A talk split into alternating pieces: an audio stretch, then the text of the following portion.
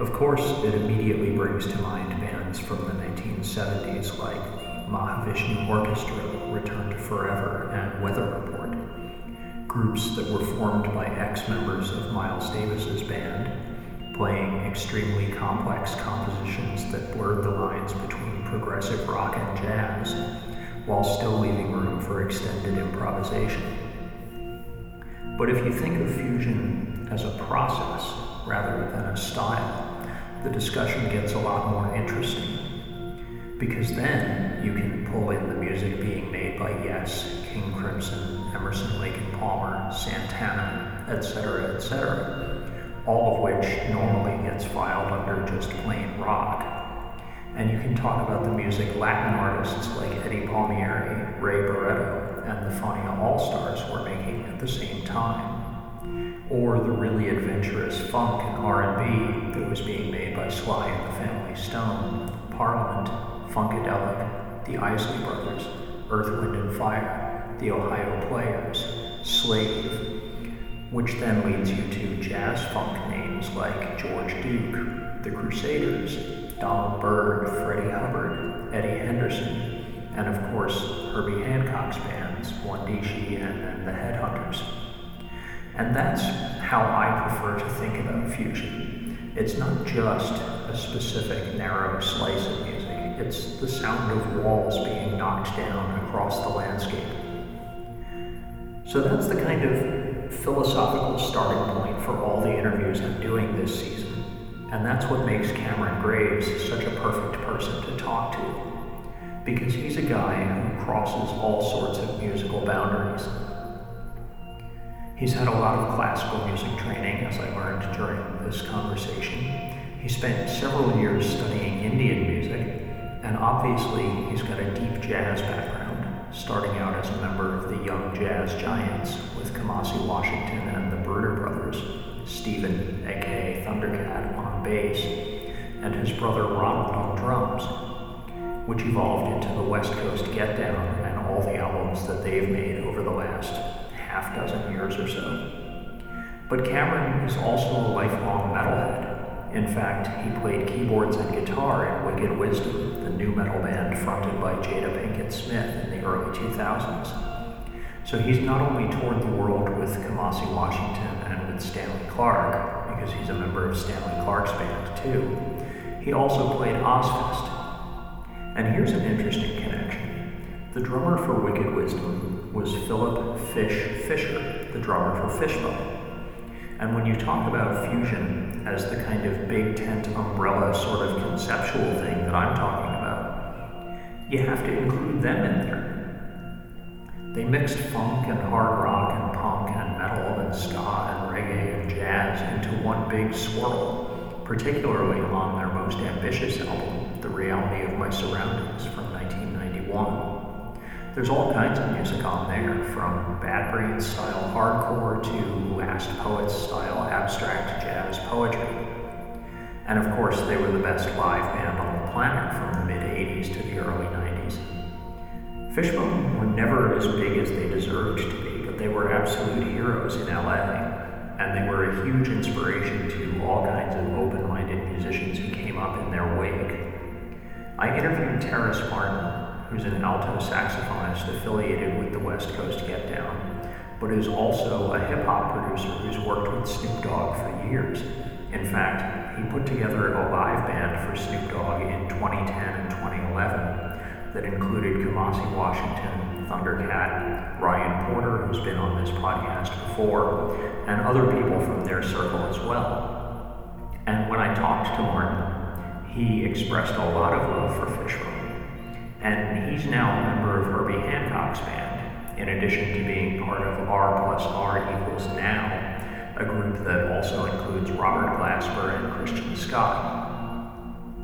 And Thundercat and his brother Ronald Bruner Jr. were both members of Suicidal Tendencies, playing straight up punk and thrash for years.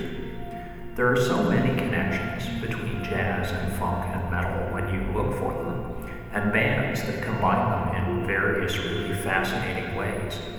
It's all fusion in the broadest sense. And another thing that's really interesting to me, anyway, is that there are so many direct connections between the West Coast Get Down guys and the 70s fusion artists. Like I said, Cameron Graves is in Stanley Clarke's band, Terrace Martin is in Herbie Hancock's band, Ronald Bruner Jr. played with George Duke before Duke died. Thundercat covered a George Duke song on one of his early albums and had Steve Arrington from Slave on his most recent record. It really is like they're the next generation of fusion. And Cameron Graves and I talk about all this and a lot more in the interview you're about to hear. This was a really fun conversation that went in some very interesting directions, and I hope you enjoy listening to it.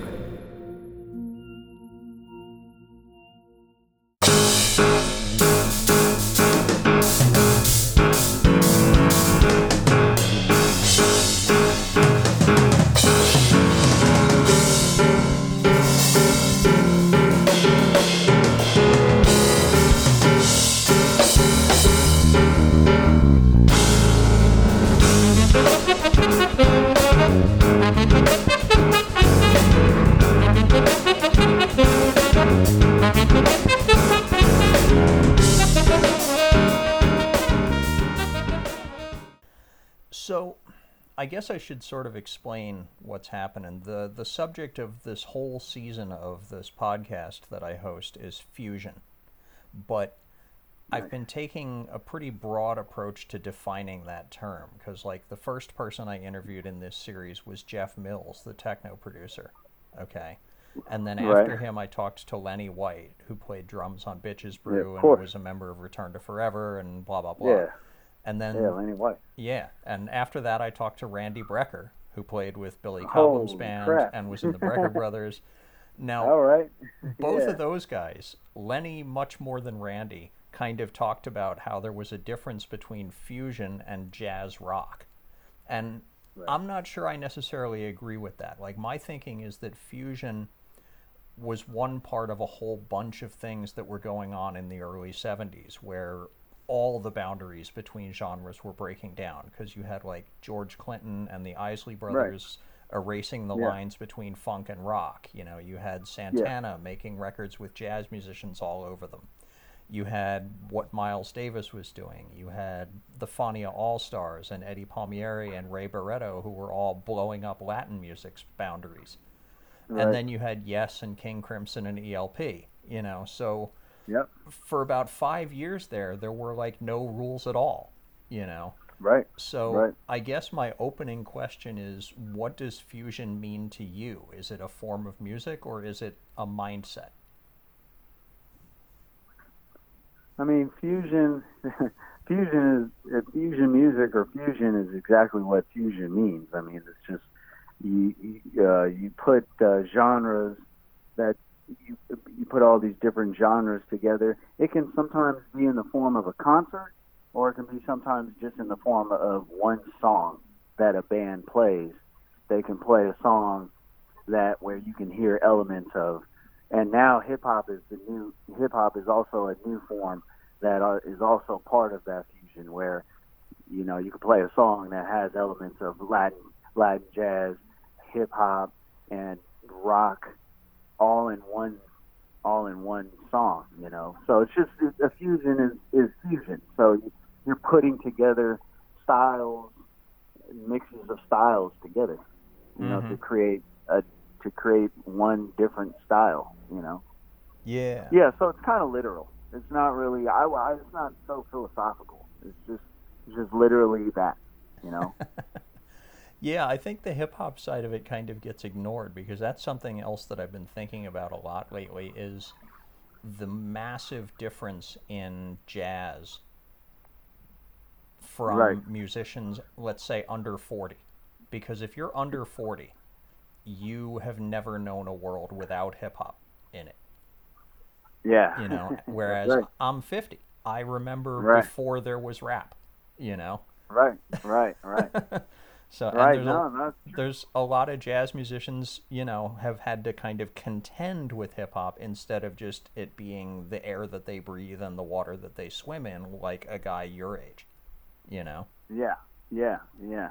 I mean, the funny thing about that is, is like it's, it's so funny. Like, swing used to be the the the the the the defining factor if you can play music or not. You have to know how to swing. You have to know how to bop.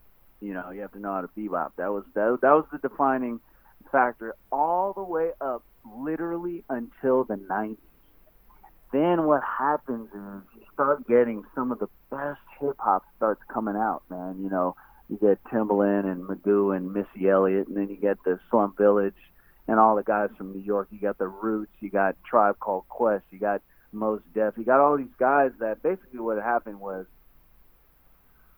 so all the music programs in the schools got slashed in the 80s when when when Reagan came into office. And what, once that happened, you didn't have music in public schools anymore. You didn't have a mandatory music class in public school where you have to, you know, because that was that was before the 80s. It was like that. You know, I talk to my dad about this all the time. So once they slashed all the music programs, it's kind of like the same thing in, in Jurassic Park. You hear how he says life finds a way. You mm-hmm. know, that's kind of what happened where people are musically inclined. Human beings are just musical beings. We, we are. We, we when whenever we walk, or we have a natural rhythm to our walk. Whether you're a musician or not, you have a natural rhythm to your walk. You you you hear a melody and you sing that melody all day. It gets stuck in your head. Regular people, just nine to five, uh, you know, worker, you know, job worker, same thing. They, you know, so what happens is people are just musically inclined, and you know, as we get into the 90s, there's no music in school. So what happens is people start trying to find ways to make music, and the technology started coming out where you, you, you would have these kind of like samplers and stuff started happening. You know, uh, you know, it, it, um, you, you would have like the the inter, user interfaces, which is like Logic, Digital Performer, Pro Tools.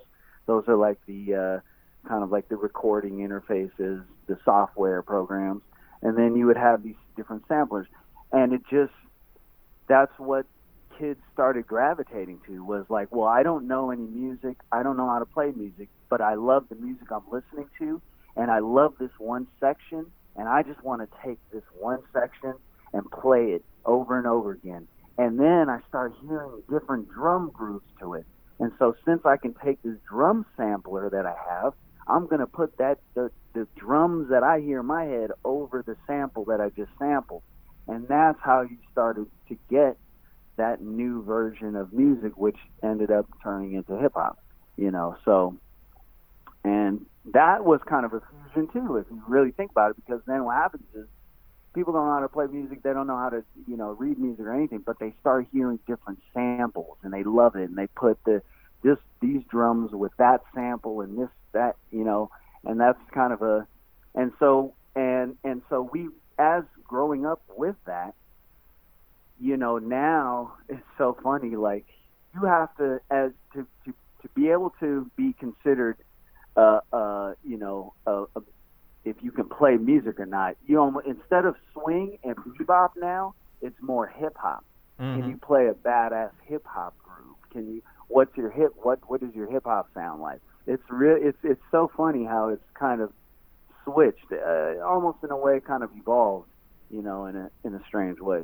Yeah, and it's a completely different approach to time. Like even when guys, you know, are playing like a traditional drum kit, you know, like Right. you hear something completely different from an older generation drummer than you're going to hear from, you know, Ron Bruner or the or like Kassa Overall or you know people like that. It's a completely Absolutely. different time. Yeah, I mean, you know, what's funny is said mentioned Ron Bruner. Ron, if you hear Ronald Bruner Jr. versus his dad, Ronald Bruner Sr., Mm-hmm. because they're both they're both drummers, but Ronald Bruner Sr. is the older drummer from the '70s. He, that when you hear him play, and he he doesn't play. He doesn't have any hip hop in his playing. His is more funk, Mhm. like funk jazz, like like Headhunters, you know, and and Manchild, that kind of that kind of funk jazz drumming, right? But then Ronald Bruner Jr., his son, is more rooted when he goes to play a pocket type of groove. It's definitely much more rooted in hip hop rather than funk. You know what I mean? It's it's it's uh, interesting to hear. It's definitely interesting to to see the difference. Yeah, yeah, yeah. Let's let me let me ask you about about that because I interviewed a while ago. I interviewed Thundercat, and he told me that when you guys and Kamasi and everyone were all growing up, everyone kind of used to rehearse at your parents' house. So, yeah. so tell me a little bit about those days. Like, how did you guys first become friends? Were you musicians first or friends first? Like, how did it, you know, how did it all kind of come together? Well, um, it, it, was- it was really it really um, evolves from high school. So you know, I went to a music academy, uh, Hamilton High School out here in Los Angeles, Culver City. Uh, that that's exactly you know first year in ninth grade. It starts kind of in ninth grade, you know, high school, and then um, I, that's exactly when I met Kamasi. You know, because he was in there was a jazz band program, and he was first uh, first tenor in the tenor uh, in the in the saxes. So in, the first tenor kind of sits right next to the piano in a in a jazz band setting. So you know, I was already kind of just sitting right next to Kamasi every single day, you know, in class, you know, studying band charts and all that stuff. And then we kind of got pretty close quick because we both loved Coltrane and um so yeah, so I, me and Kamasi went to Hamilton High School. But then uh, he, uh, uh, Ronald and Steven went to Locke High School, which is in Watts. Uh huh. And at Locke High School, there was a teacher named Reggie Andrews, and he put together this thing called multi-school jazz band, where he found all the he went around and tried to find all the top musicians from the high schools. There was Jefferson High School, Los Angeles High, L.A. High School, uh, Hamilton High School. There was a couple other high high schools, uh, OSHA, uh, Loxa. These these are all kind of like music program high schools, and and ha- Hamilton was the biggest one because it had like a huge music academy. And so you know every every day after school it was kind of like an after school program that he put together. So we would he would pick us up, you know, and his he'd had like this burgundy van, and he'd pick us all up, you know, from the different high schools, and he would we would go all drive all the way back to Locke High School in Watts. And you know, in the band room, we were all there, and that's kind of where I met everybody I know. Uh, Ryan Porter, Terrace Martin, you know, Ronald. I that's when I met Ronald and Steven when I went to multi school jazz band my first time, tenth grade. Uh, you know, I was about sixteen, and I remember, I definitely remember Ronald, and there was another drummer named Robert, and they would always battle each other. You know, drum battles, and then. You know, I'd I'd sit in the practice room with Ronald going crazy. You know, at at at 16, he he was really amazing already and we would just kind of sit in the practice room and, and get our ears blown out by him, uh, going crazy. um, but then that's that's when I met everybody. I met everybody, and we would do some. Reggie Andrews was was the real kind of jazz band teacher. He was one of those guys where it's like a lot of jazz band teachers are kind of um, just doing it for the job at the school, but Reggie Andrews was one of those that really wanted to instill and inspire jazz music inside of all of us that are pretty serious about it. You know, so he he took he kind of like um, sculpted us from that. He took the the raw talent from the different high schools, put it all together, and kind of sculpted it from there. Uh, and and yeah, and that's when we met up. And and from multi school jazz band, me, Kamasi, Ronald, Steven started doing these little tiny gigs where we would get together as like a little quartet, do these gigs. We did one where we did uh, the the the the the uh, kind of the foyer of Hollywood Bowl one time, kind of where people are walking in, and then we had kind of like a little residency um, uh, at the Alley Cat in Long Beach that we played, and then and then and then uh, we did our uh, first kind of like real residency at a place called Doughboys Dozens uh, off of Crenshaw. So, and then that's how we kind of developed Young Jazz Giants. We then Mhm. at that point we said, okay, we're we're like Young Jazz Giants, man. We should call the band that, and then we started, and then we did a con the the John Coltrane competition where we were we're almost too young to be in the competition, but we did it, and we actually won the competition. And from that, after that, that's when it kind of solidified us as the four, as a quartet, where we said, oh yeah, we're we're we're a band now. We're the quartet, Young Jazz Giants. Should try to do a record, you know, and and that's and it just goes from there. Yeah, yeah.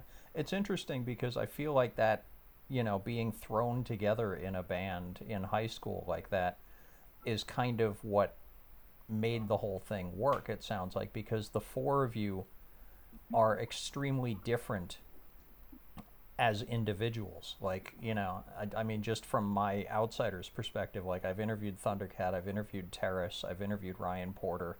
You know, all of you guys are very, ver I've interviewed Miles Mosley as well, and like Yeah, all of you guys are very different individuals, and yet you mesh musically.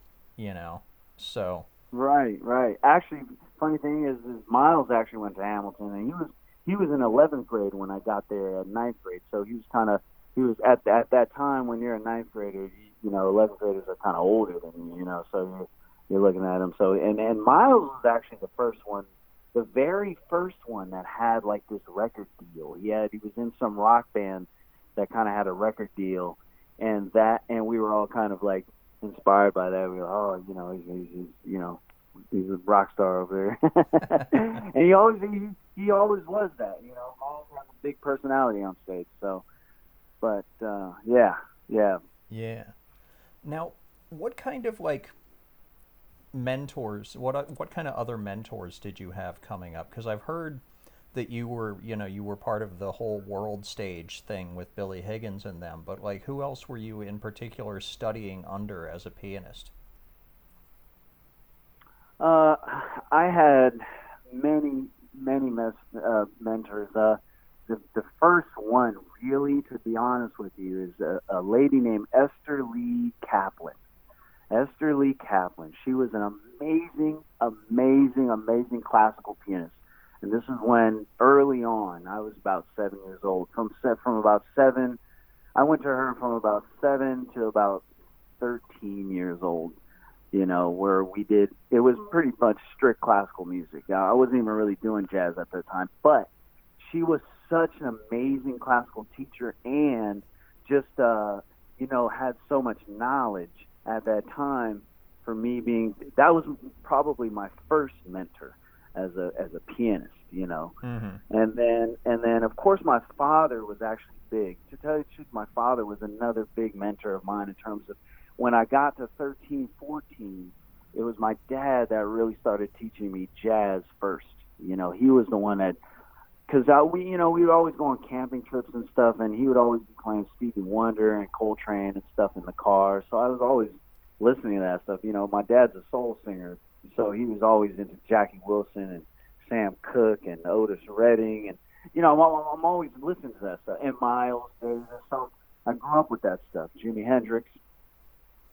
Um, so by the time I get to 13, 14, I'm really good at piano now. You know, I've been doing it for about almost 12, 13 years, classical music.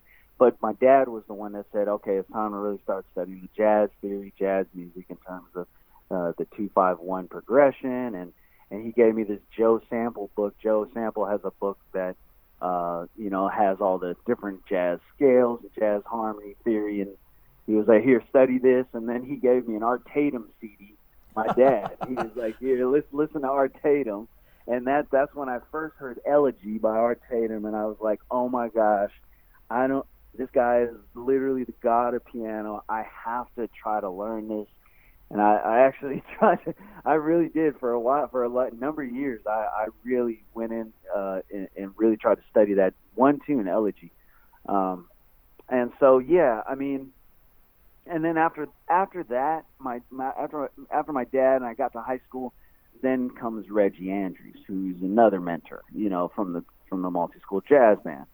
Uh, you know, Reggie Andrews, and then by the time I get to to college, which is like UCLA. I went to UCLA for two years with Kamasi and Miles. Um, you know, I never really, I never graduated because I, I started going on tour after a while. So I was like, you know, this is that's what I want to do. Um, but at UCLA, um, there's a very famous trombone player named George Bohanon. Sure, uh, sure. Who's yeah, yeah, George Bohanon, and I was part of his jazz combo class. He would he had a jazz combo class, and um, uh, me, Corey Hogan, a couple other musicians. You know, we studied under George Bohanon, and he was another mentor of mine. That was just very inspiring and really taught us how to really kind of listen, uh, listen to each other, work, uh, play off of each other, uh, listen to different tunes, write new tunes for the jazz combo. So we'd be writing originals for the jazz combo. So it just kind of started getting us into that, you know, and um, and yeah, and then also there was Gerald Wilson too. He also taught at uh, UCLA, Mm-hmm. and so I was I was I um, was definitely in his class a lot, you know. But then I I broke off, you know, from jazz, and I started doing a lot of Indian music. I loved loved loved Indian music. By the time I got to UCLA, as part of the ethnomusicology program, and they and I saw somebody play tablas for the first time, and I was like, "What is that? I gotta, I have to learn that." And I literally went for three, almost almost three years. It was two years of UCLA, and then uh, and after that, a year after that, where I was doing like six, seven hours a day on tabla. Man, I was I was going crazy. Wow. Uh, yeah, no, Indian music was a big part of my life. Um, there's a teacher named Abhiman Kaushal. He's a, a tabla player. He played with Ravi Shankar and stuff, and uh, he was a big mentor of mine in terms of just just life and music and and just philosophy and just you know a different perspective because Indian musicians have a kind of a little bit different perspective on how to practice and and the dedication to your instrument and all that kind of stuff you know Yeah, yeah, that's There's- another thing yeah. that'll that'll change your whole appreciation for time because those guys are you know, Oh, it yeah. ebbs and flows, but it goes for fucking hours. Like Yes. yes, yes, they're amazing. Yes, like the the the, the way they count uh, stuff, and you know the the ten beat rhythms and the five beat rhythms, and it just is it's amazing. It's ama- and then and then they do this thing called this is this is really special because I got this specifically from uh, Indian musicians. Indian music is they do this thing called a chilla. A chilla is basically a dedication for literally 40 days straight where it's 12 hours a day, every day for 40 days, no food, no water, hands don't even leave the instrument, literally. And it's like this meditational thing that they do to basically get to the upper levels of ability on their instrument, you know? Mhm. And uh, Abhiman told me he did it twice in his life, actually, or he did it twice, and he said it was like, you know, after a while, your hands are falling off. You can't even really play anymore, and then and then something something magical happens. Like it's just like all these deep things that are in your subconscious start coming out on your instrument, you know, and you just you just arrive at a different place in your abilities. It's it's amazing. I I've never really done it yet, like an actual chilla like that. But um, you know, I, I mean, I got close. I got pretty close, but that's like a serious, serious meditational kind of dedication, dedicated practice. Yeah. Was, yeah. you know, yeah. It's funny because I can kind of hear elements of what you're describing in your approach to the piano because there's there's that precision that comes out of classical, you know, but there's also that kind of relentlessness that comes out of Indian music, you know, the ability to just play a pattern and just repeat it until the end of time, you know. Right, right, right. Absolutely. And the and the amazing chops they have too. You know, they have they have their own version of that kind of stuff. Stuff. So Yeah. yeah, definitely big. That was a big influence. And like I said, Abhiman Kaushal was another kind of mentor. He was also at UCLA. It was a UCLA thing, you know. and then I have many more as we go on. You know, um, Leon Ware was another one. Uh, I worked for a long time with Leon Ware. He was he's an amazing songwriter. You know, he wrote all the Marvin Gaye records and stuff. Mm-hmm. And that was more me and my brother got hooked up with him. Me actually me Taylor, my brother Taylor, and Ronald Steven. You know, we did kind of like a brother to brother thing uh, with Leon Ware. That's that's the first time I went to Japan was with Leon. You know, and that's actually why I had to drop out of school because of that. But but but it was one of the best experiences I've ever had, and uh, it really got us going in terms of the world of uh, touring, writing songs, trying to put bands together, trying to get deals, that whole thing. Yeah, yeah.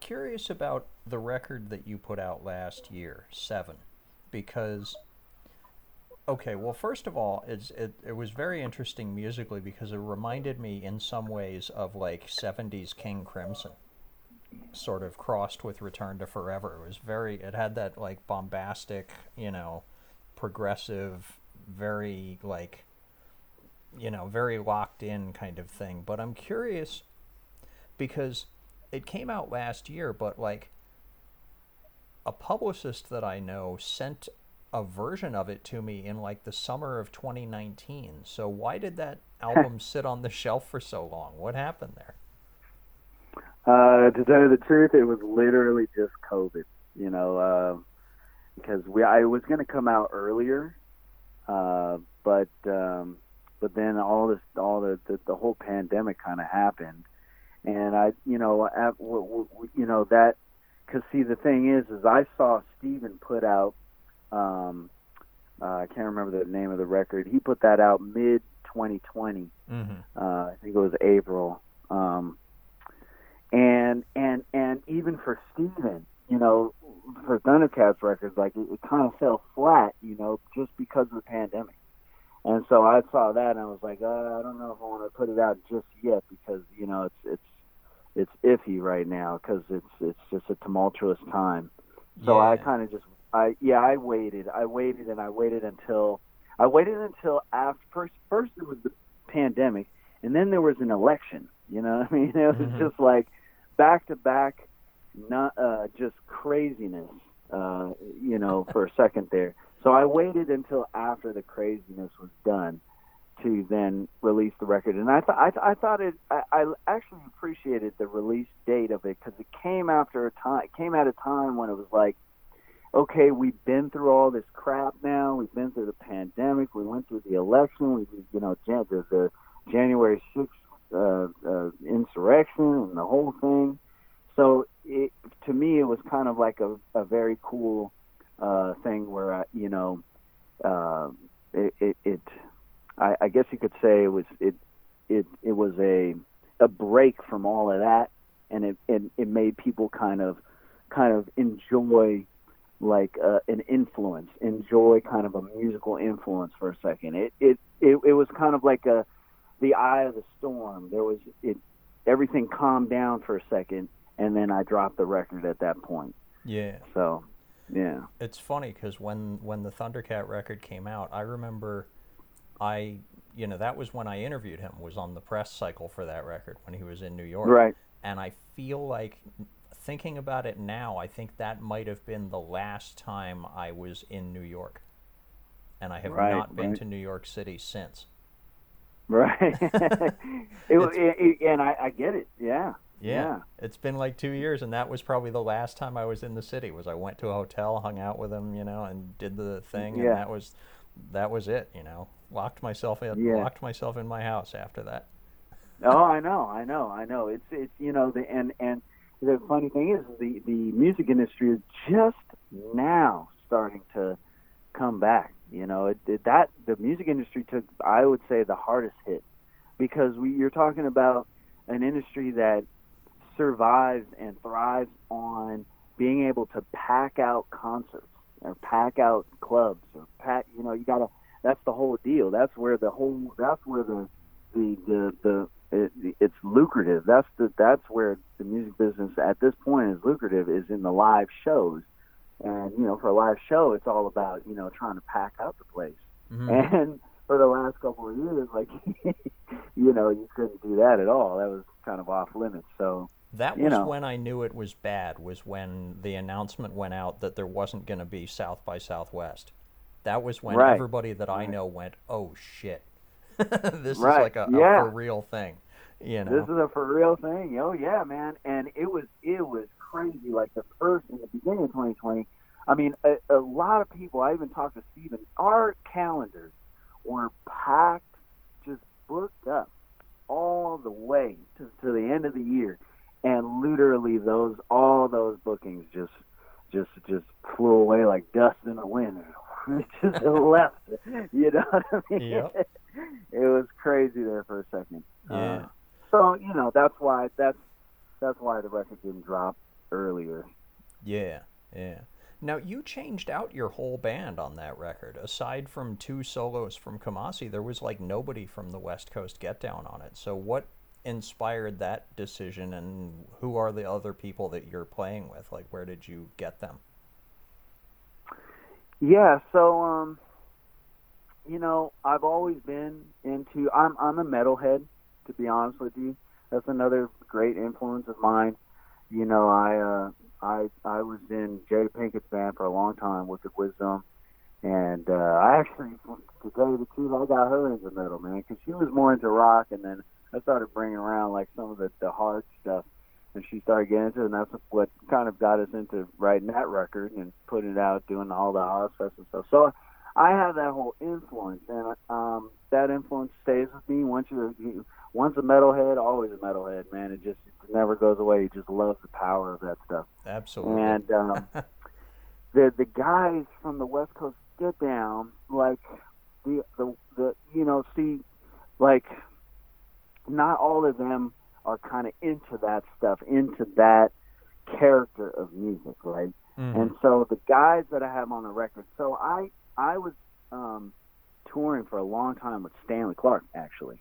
Mm-hmm. You know, I started touring with him uh, 2014, and that went all the way till now. Literally, I'm still doing. I even have some gigs booked uh, this year with him, but um, and so he uh, found these two young, young musicians, Beka Gochiashvili, who's a, a brilliant piano player from Georgia, the country of Georgia, mm-hmm. um, uh, and uh, a guy named Mike Mitchell, who is from Dallas, uh, Texas.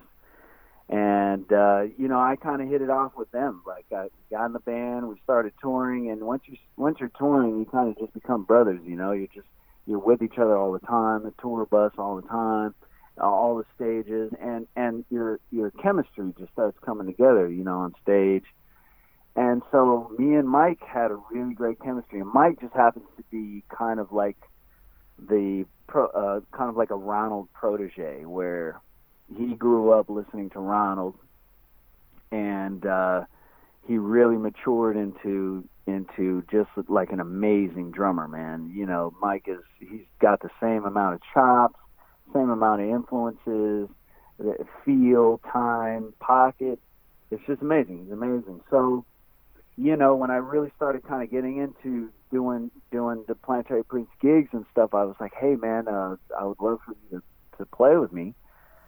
And uh, he was he asked me if I had a bass player, if I if I have a bass player, and uh, you know, I I told him I had a bunch of gigs that I got coming up, and I don't really have a bass player. So hey, hey, if you want to use my guy Max, from Dallas. He's one of my best friends. Uh, he's an amazing bass player. He can read. He plays upright. He plays electric, just like Stanley. And so I said, yeah. So at first it was just a trio. I took those guys out 2018, my first Planetary Prince tour. It was like a month long. Mm-hmm. We did all the European dates. And it was just it just went really well. And I started writing at that point I started writing these new tunes that were more compositional based. a lot of the stuff from the early from the Planetary Prince record was more improvisational based um, because of the piano bar influence that we had, where we had this residency in Hollywood for like ten years, uh, where where it called the piano bar, and that's how that's how the West Coast Get Down kind of really came together. Uh, the ten, all ten of us, you know, that's that's where we got popular. That's where we wrote a lot of our tunes, a lot of the tunes that you hear off the Epic record, the tunes you hear off the Planetary Prince record. All those tunes were were written and nurtured at the piano bar at the residency for like literally 10 years. And so uh, that that's why it was easy for Kamasi to grab all 10 of those guys when he started taking off to go on tour because there really was no rehearsal. We we knew each other's tunes so well from playing them all the time. Mm-hmm. But a, lot of what we did in the West Coast Get Down and at the piano bar was improvisational based. So that means that you bring a tune just like a just like a jazz tune. You bring a head, you bring a chart. Your chart just has like a head where you play the melody with the chord changes, and after that you go into solos. And then you just everybody takes a solo on the tune and it's just at during the solos is when all the magic happens with the band. You know, all the different grooves, different rhythms, different. uh, We're going all kinds of different places, and uh, and so yeah. But I started getting more into compositional based tunes because of metal, because of my metal influence, and because that's how metal is. Metal is pure compositional. There's really no improvisation unless you unless you have a guitar solo, you know. Yeah, But but yeah, exactly. The it's- yeah. shows are very like ritualistic in a way, and that's what the audience demands. You know, Absolutely. they know Which is exactly how the song is supposed to go, and that's what they Yeah. want to hear. Yeah, yeah, and that was very that's similar to how Return to Forever was doing it. A lot of Return to Forever stuff was compositional based because Chick Corea was literally writing out those lines and stuff that they were playing, hmm you know, and and then and then you get to a solo section, and then you then you might go off on the solo section, but then you come back and the whole band plays the lines and and the tune all the way to the end. So that you know, I started really messing around with that kind of stuff. Um, you know, compositional based, um, based off of kind of a piano, uh, kind of a classical piano version that I could put the band on top of one, and then it sounds like a sounds like this huge rock tune, you know. And so I started kind of uh, adding those tunes into my set as we were a trio in 2018 during that tour, and it just worked perfectly. And then, um, and then there was another drummer that I know that introduced me to the guitar player, Colin Cook, Mm-hmm. who's also on the record as a guitar player. And uh, and Colin is just an amazing guitar player. He sounds he, he sounds like he has the whole Allan Holdsworth kind of um, influence, you know, just a lot of chops and that and that same type of tone that Allan Allan would get. Like it's like a really round, round kind of tone. Uh, it's it's just amazing. So Colin, I got Colin in there, and that's when it really came together. You could really hear a lot of those tunes where it's like, you know, because that's what I I was going after. That I was going after metal jazz, right? Not really Mhm. rock jazz. We're going after metal jazz, where it's like, it you you have the blast beats maybe you have, and that's why I call it thrash jazz because um, it, it you know it has a lot of the blast beats. It has a lot of the drop the drop uh, beats. You know, when you go, you, you have like a heavy section that comes, you know, and then I would, I, I just kind of melded it in with, you know, where you'd have a heavy section, and you, you come back into a lighter kind of more jazz section, and then it goes back into heavy, or or like a blast type of beat, you know, like a mosh pit type of thing, you know, and I was just kind of experimenting, and these guys just the, the the thing that sold me on this quartet that I used on the record was the first rehearsal we had. These guys played it, it that like amazingly. They had it down the first day. There was no real. We only did like one rehearsal before we went into the studio and recorded that stuff. Wow. You know, yeah, that's how that's how amazing those guys are, man. So that that's and and and it just it came together from there. Yeah, yeah. I mean, when I listen to the record, you can tell that it's very tightly composed because not only just the tightness of it, because like you know, it's like what you were describing with Return to Forever. Like you can't improvise your way to that. You know, no Right. matter how good you are, you cannot get four dudes and improvise and achieve that. You know, it's Yeah. got to be on the page. And It's, yeah, also, yeah, the the pieces are much shorter than on your first record. You know, they're like three, four minutes, bang, bang, bang. You know, get the idea, hammer it down, and and move on. You know, and so yeah, yeah. you can tell immediately that it's very sort of composition based, and that's what I think is is so, you know, is so fascinating to me, and that's what I think makes that record something new and unprecedented because of that you know that sense of composition and that sense of Right. you know intricacy so Yeah, yeah. A lot of times, you know, improvisational is great, but sometimes improvisation can float too much, and people sometimes get lost when it floats too much like that. You know, it's just the, the, the, you just hear it kind of this mundane floating until we kind of lock into something.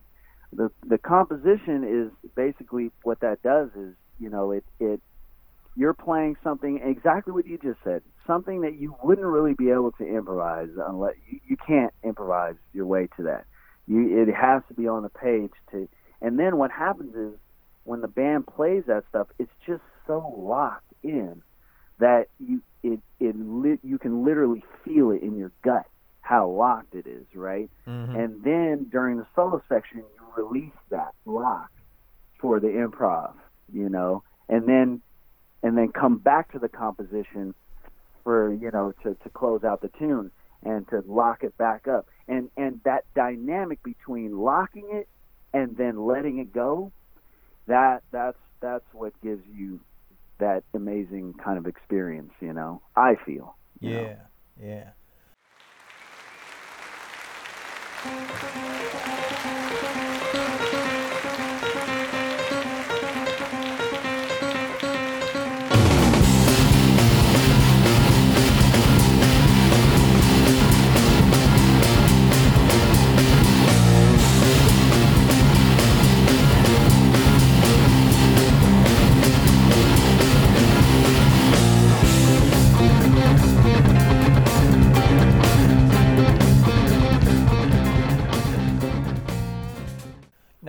this live album coming out this month, which is your second digital only release because there was that bonus EP after the Planetary Prince record.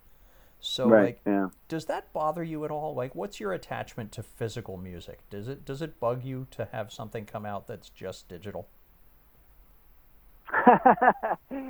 uh, not no. Actually, it doesn't bother me. Um, as long as music is, as long as I'm putting out the the information, as long as I'm putting out the music and it's out there, you know, it's kind of like I've I've you know the the flag is in the sand.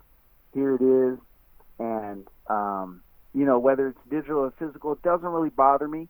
I do like, however, at concerts uh, to have like vinyl. Vinyl is really works well. It's kind of like a collector's item, you know. And I like to. Uh, I I always like to have, you know, vinyl with my records. Um, but but the idea that, that it's it's about releasing the music so that the legacy is there, the the information is there, you know, the the the the the inspiration is there, and people can hear that. Um, uh, you know, and you know, and and and it it sucks now these days where you, you can't see because like the physical copies are are so uh, it you know it's it's you have the booklet and you can read about it and stuff like that, and that's always really exciting. But unfortunately, the younger generation just doesn't have they they don't really care about that. You know, they don't really they don't really read the liner notes and stuff like that anymore. So it uh, Yeah. And a it's- lot of it's- it's- labels it's are only yeah. making like 500 copies anyway. You know. Yeah, yeah, absolutely. you know, it's it, and and and a lot of the ways that people listen to music, a lot of the ways that they buy music is just literally through their phones now. You just go to Apple Music or you go to Spotify, you just download it, or the Apple Music, download it. You know, and so it's just it's just the way that the medium has changed, and uh, and and and to sell music, to, to to put out music, to sell music. We're just we're we're literally trying to uh, find our way through the through the, the the industry as the industry is just in this big change, you know. Yeah. In the way and the and the way it is, the way how to sell music, how to do it, do it all. It's just in a big change, and I think that it's it's a little bit behind, to tell you the truth. It's a little bit behind. You know, we uh, I think the, the the industry could still uh, be pushed further into the technological age that we're in with the every with especially, you know, because it's a new it's a new time, right? TikTok is the is the next platform of performance and showing what you got and you know showing you know it's never going to be like showing up to the club and watching a band play live it's never going to be like that mm-hmm. but tiktok is the new showing up to the club to see the band perform or showing up to, to see the musician perform it's the it's the new thing right so it's like it's you know I, it's another thing I talk with my dad about all the time because he's super old school. You know, he's he's 73, so he he definitely remember. You know, he he comes from the old times when you know those guys. You know, those guys like return forever. Like if if, if Stanley always tells me if the West Coast Get Down was back in the 70s, we'd all be like literally kings. They, they would have thrown the record companies would have thrown advances at us, man. Mhm. 300 grand here, 500 grand there. You know, it was like that back then, but unfortunately it's just completely, completely changed, you know? Yeah, it's funny. That was the one of the first things that I said when I when I first heard Kamasi's record in 2015. Like I said, you know, if this was the 70s, these guys would all be on CTI. You know, Right. yeah. and and that's Yeah. a good thing. You know, those were great Yeah. records, and it's it's really it's interesting the thing with Stanley because a lot of you guys are kind of connected to that generation because for example, you know, Terrace plays with Herbie. You're in Stanley's band, you know, uh, Ron Bruner Jr. played with George Duke before he died, you know, like there's that was the generation that broke all those boundaries down, you know, and now you guys are kind of connect, you know, directly in touch with that.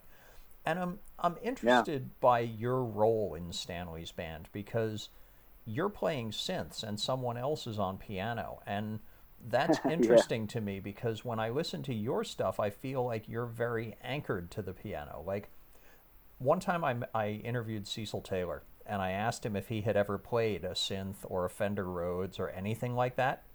And Right. the look that he gave me was just unbelievable, you know? And he and, and he said to me, he goes, Why would I do that? That's not a piano.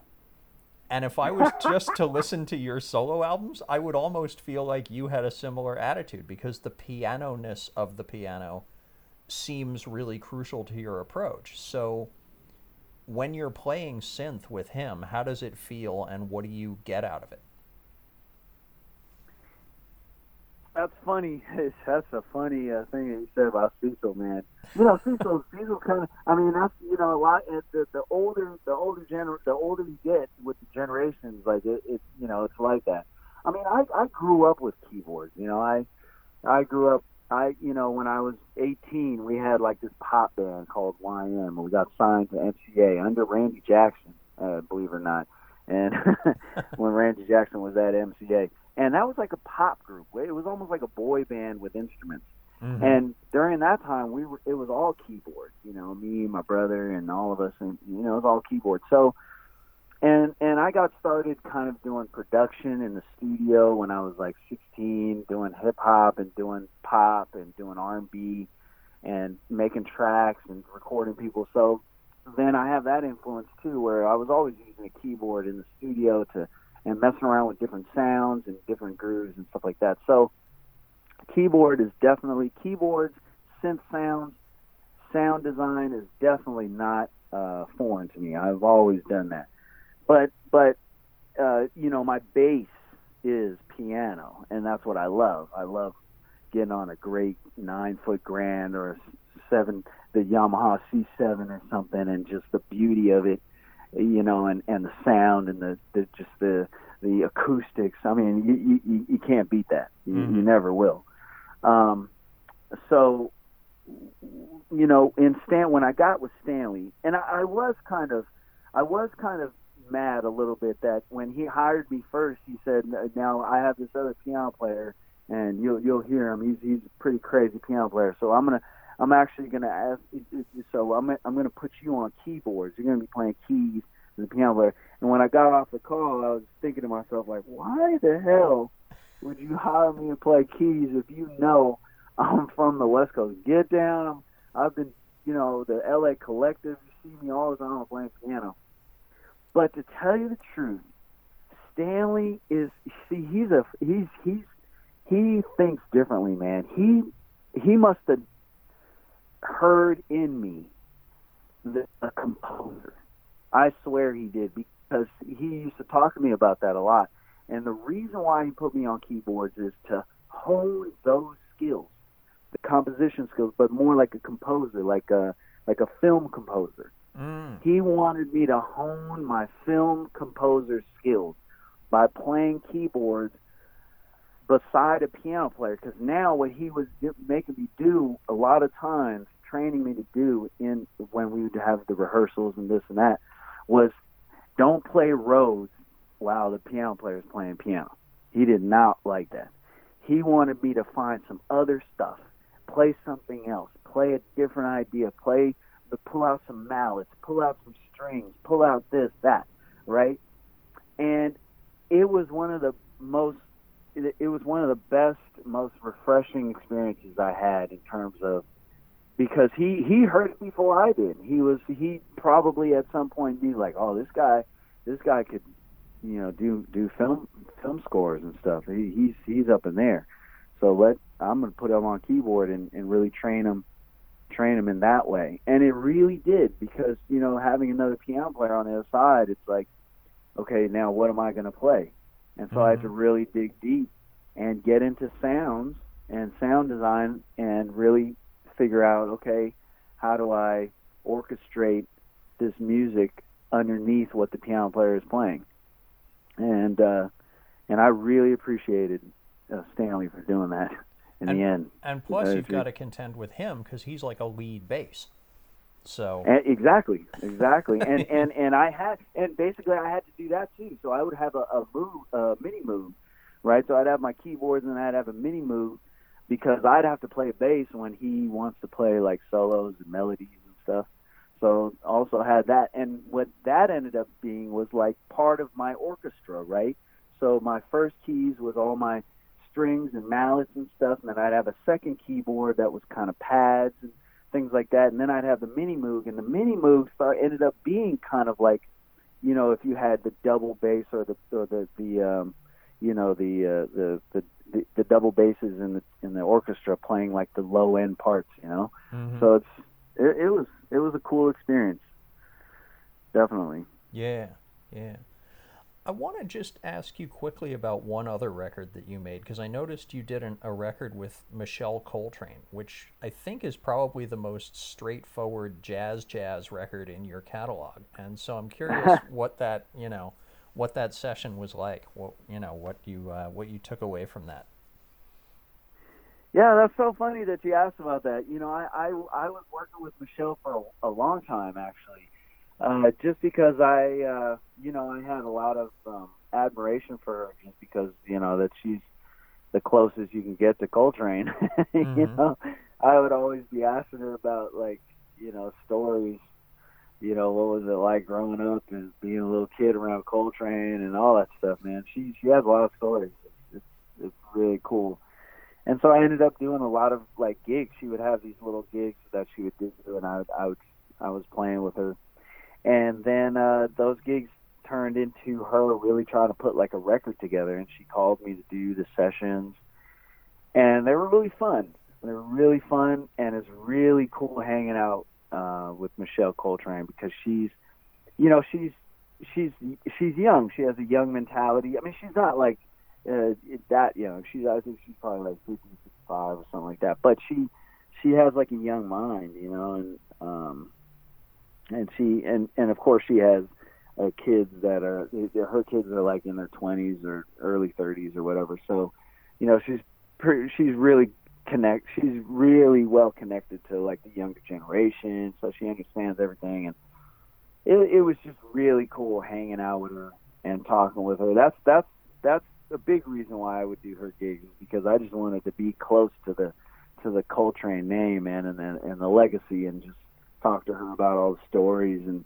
try to see if I could uh, get some Coltrane mojo from her.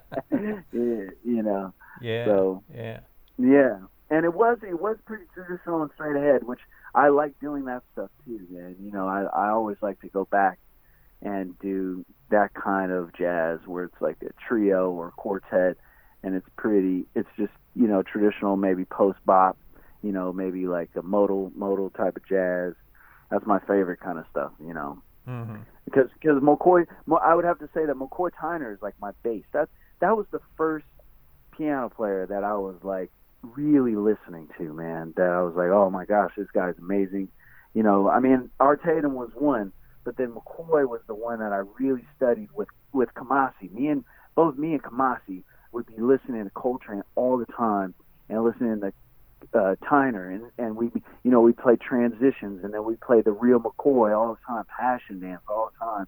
You know, just just really, you know, we were like fanboys, you know, mm-hmm. of that stuff. Me and me and Kamasi, and that and and that's that was the basis for Young Jazz Giants because we wanted to try to put together that same uh, Coltrane quartet, you know, with you know me, Ronald, Steven, and Kamasi. We were kind of trying to mimic, you know, the the the Trane Trane's quartet you know yeah do that stuff but when you actually because i've heard that album and when you listen when i listen to it it goes right back to what we were talking about at the beginning of how the feeling of time is different because it doesn't swing the way an album from 1964 would swing. It yeah, swings in yeah. a completely, you know, it swings in like a like not only a, a post hip hop way, but in like a post fishbone way, in like a post, you know, sort That's of funny, yes. you know, that kind of a thing. Yes. you know. Yeah, we brought those different influences, absolutely, you know, and especially with with Ronald playing drums, he always he always has those kinds of influences in there. He he you know, he he goes to a lot of different places. And and Ronald's pocket is amazing, you know, when he when he, you know he he really focuses in and he says I'm I'm going to play pocket on this on this song. You know, it's just so deep, you know, and and you know, he can make people dance immediately. mm-hmm. So, uh, so yeah, yeah, absolutely. Yeah. It's always so interesting to me the the whole like when you hear different when you hear drummers put into sort of unexpected situations. Like the one thing that I'm always fascinated by is Al Foster, who played drums with Oh, Miles from yeah. 73 to 75. But Yeah, he's like course, a yeah. hardcore bebop drummer. That was not Right. the situation that he wanted to be in necessarily, playing these like hard funkadelic kind of beats, you know, and yet that was what Miles asked for and he's like, "All right, you know, kick and snare, here we go." You know. Yeah, yeah, It's You so know, and- and- fascinating to hear how he adapted to that. Yeah, yeah, yeah, yeah. Absolutely, absolutely. And that it has to happen. See, I appreciate Miles for doing that. And to tell you the truth, I would have to consider like Stanley Clarke to be the new, the kind of the ne- the new Miles of today because he's kind of like that too, man. He, we all come from his school of, you know, Stanley Clarke School of Music, and uh, he's like that too. He he he'll put you in a situation that's kind of out of your element.